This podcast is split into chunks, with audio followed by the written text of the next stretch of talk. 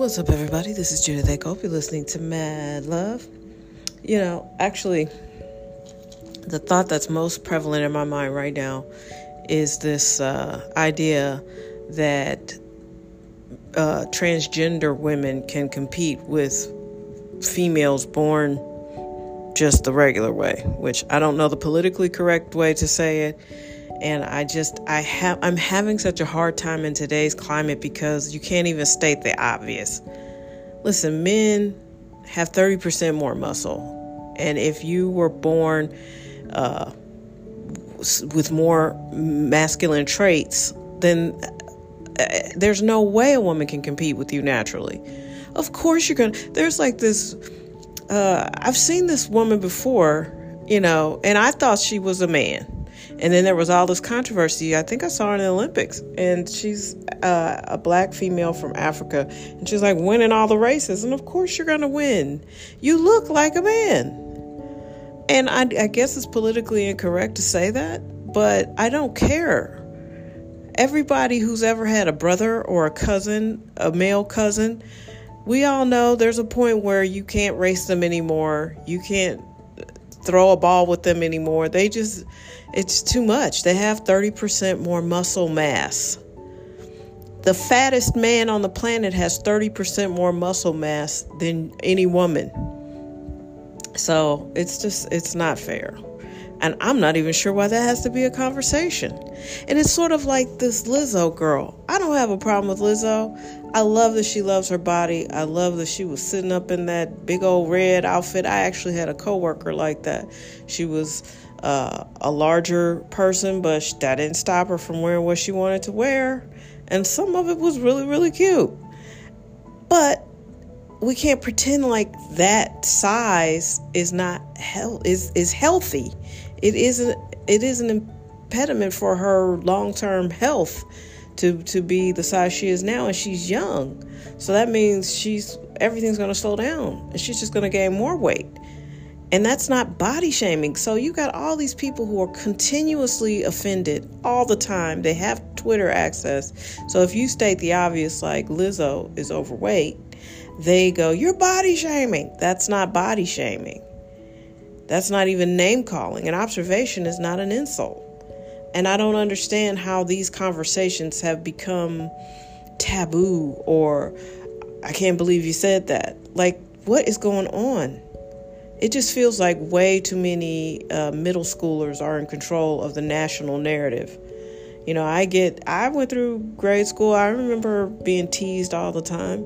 I remember that's a rite of passage, really, because, uh, you know, if if you grew up, if you were black and you grew up in an all-white neighborhood, you got teased and harassed and bullied. If you were black and you grew up in an all-black neighborhood, you probably got bullied or you were the bully.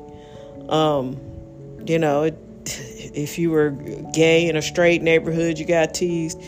I mean, whatever your thing is, you know, uh, there's not some utopia of human existence where no one gets their feelings hurt or harassed or or mistreated. That's not the human experience.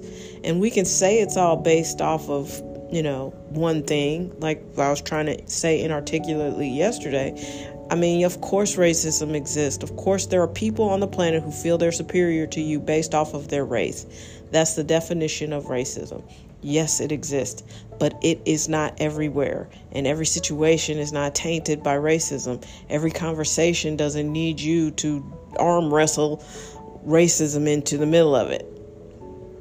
It doesn't have to be that way because some people aren't racists, some people aren't victims of racism some situations just are what they are. And will you keep that same energy when black people keep mowing each other down in the streets? I would like that kind of passion and that kind of uh, tenacity to, to come to that situation. You know, as you've got people famous and not famous just killing each other to rob each other. And that happens every day. That's happening somewhere every day and you know you only care when it's the police you only care if it's uh, you know some sort of black injustice but you know these wokesters man they don't they're not objective and they don't care about all people and all issues. They really only care about how they can make something be about race. And everything isn't. Some things are, for sure. Some things aren't. Some things are just terrible and they happen. You know, what about a a a, a black guy who stalks his ex-girlfriend and chops her up into bits and pieces? You know, where's the how you to strong arm that into being racism?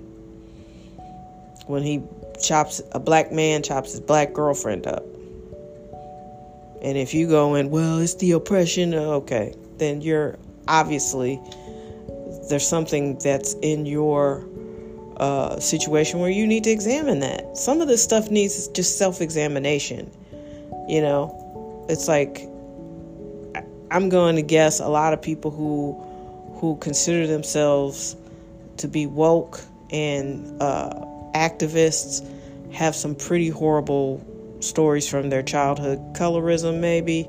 I don't know if I don't know if white people know this, but a lot of black people have uh, color issues. You know, I I really don't have this. I I have friends of all shades, but apparently, uh, a lot of people grew up and you know, if you were very dark skinned, people made fun of you for that. But I have a memo. I was uh, considered light skinned, and I was made fun of for that. Some some girl who was lighter than me loved to call me albino. Your hair is the same color, your eyes the same color, and your skin. You are albino. I mean, every day. You know, there's there's something for all of us, and we carry these pains with us. And sometimes we work them out through our adulthood, and other times we just, you know, wake up and be like, hey, let me put on my coat of justice. But that's not justice. That's you complaining and having hurt feelings. Work it out so you can really be an asset to the collective. Seeing racism in every single situation is not helping us because that's just pointing it out. Like I said, you ain't even doing nothing. And they see racism everywhere. And, you know, I'm pretty sure if I said, yeah, this black lady from South Africa who's clearly born male or has a ton of male, you know, like hormones, is like beating all these other women in the races. I'm sure it's because she's black that they're persecuting her. It wouldn't be, uh, which is so goofy. I'm just really tired of having that particular brand of conversation with these younger people because, I mean, they just couldn't have grown up when I grew up. You know, people just didn't. We knew it was there. We knew there were things that didn't seem quite right, but it just wasn't an obsession I wasn't going to let anything like that impede my excellence. You know, if there's a way, I was going to find it. You know, and I had a teacher who seemed, as an adult, I look back and I think she was racist for sure, certainly prejudicial. Um, and she would say things, and it felt like she had our best interests in heart, but best interests at heart, and maybe she did, but she also was racist. You know, and one of my friends still thinks she's great, and I'm like, nah, I don't think she's great. And she told me I wasn't smart enough to go to the school of my choice that I got into. And yes, I'm holding a little bit of a grudge, but it makes me think okay, well, what was your filter that you were using this for?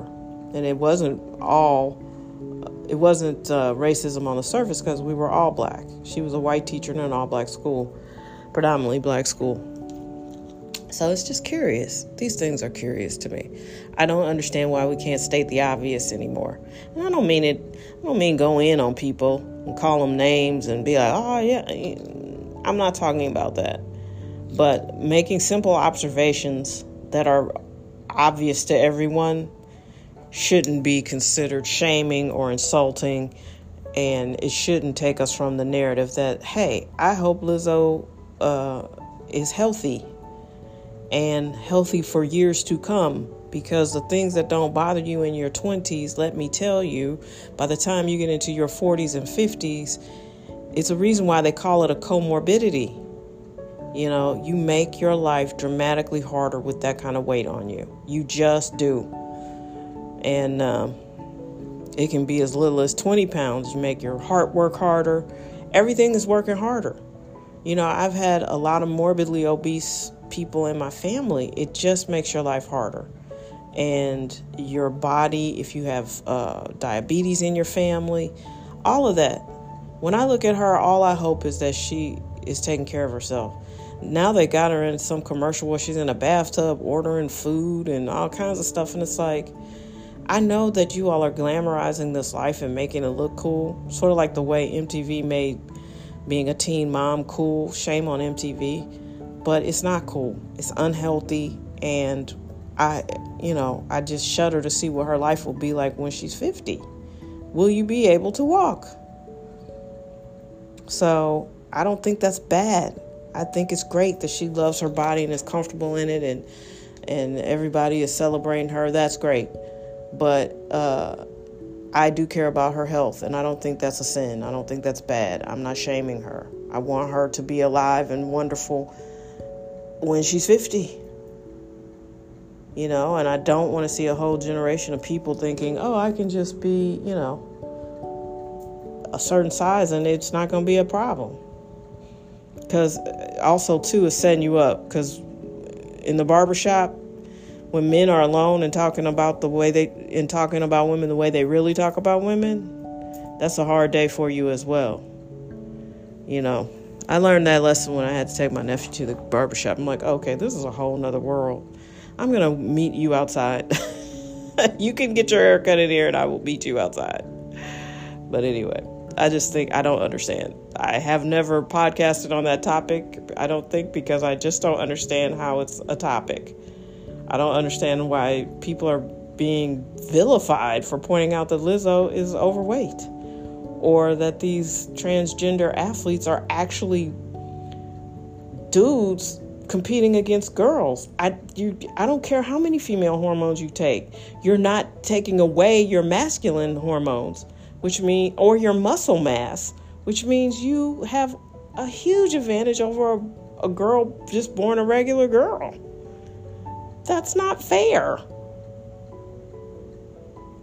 Give them their own competitions to compete against each other. That's that's fair. Cuz they don't I don't think they can run against men, although it actually would be more if you have more masculine hormones, you should be able to compete against men, but then nobody wants that. Who wants the world's fastest man to be a transgender person? I'm not I'm just talking out loud. I don't care. I really don't. I I'm into competition. Um, I just as a woman, I've lost a lot of competitions in my life to to as well when I was a little girl. You know, I I was a tomboy. I loved to play with the boys. I you know, I wanted to be able to throw the football. I wanted to ride fast on my bike. I wanted to race them. And there does come a point when you're running where it's like, "Oh, okay. They're way faster." So, I mean, I personally don't have an issue. I want people to live free of persecution. I just don't understand how this is a topic.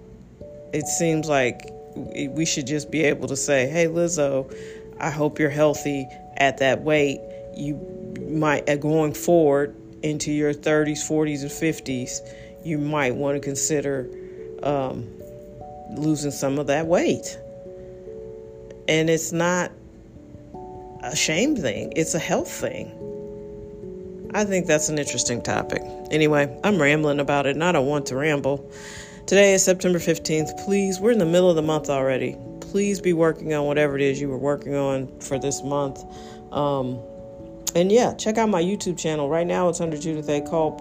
Uh, it's just growing leaps and bounds. But basically, I am not really doing a lot of videos as much as curating videos that I have found value from and putting them up, and people seem to be digging that. So, uh, if you want to uh, like and subscribe, follow some of those videos, that would be cool. All right, everybody, be your best. Talk soon.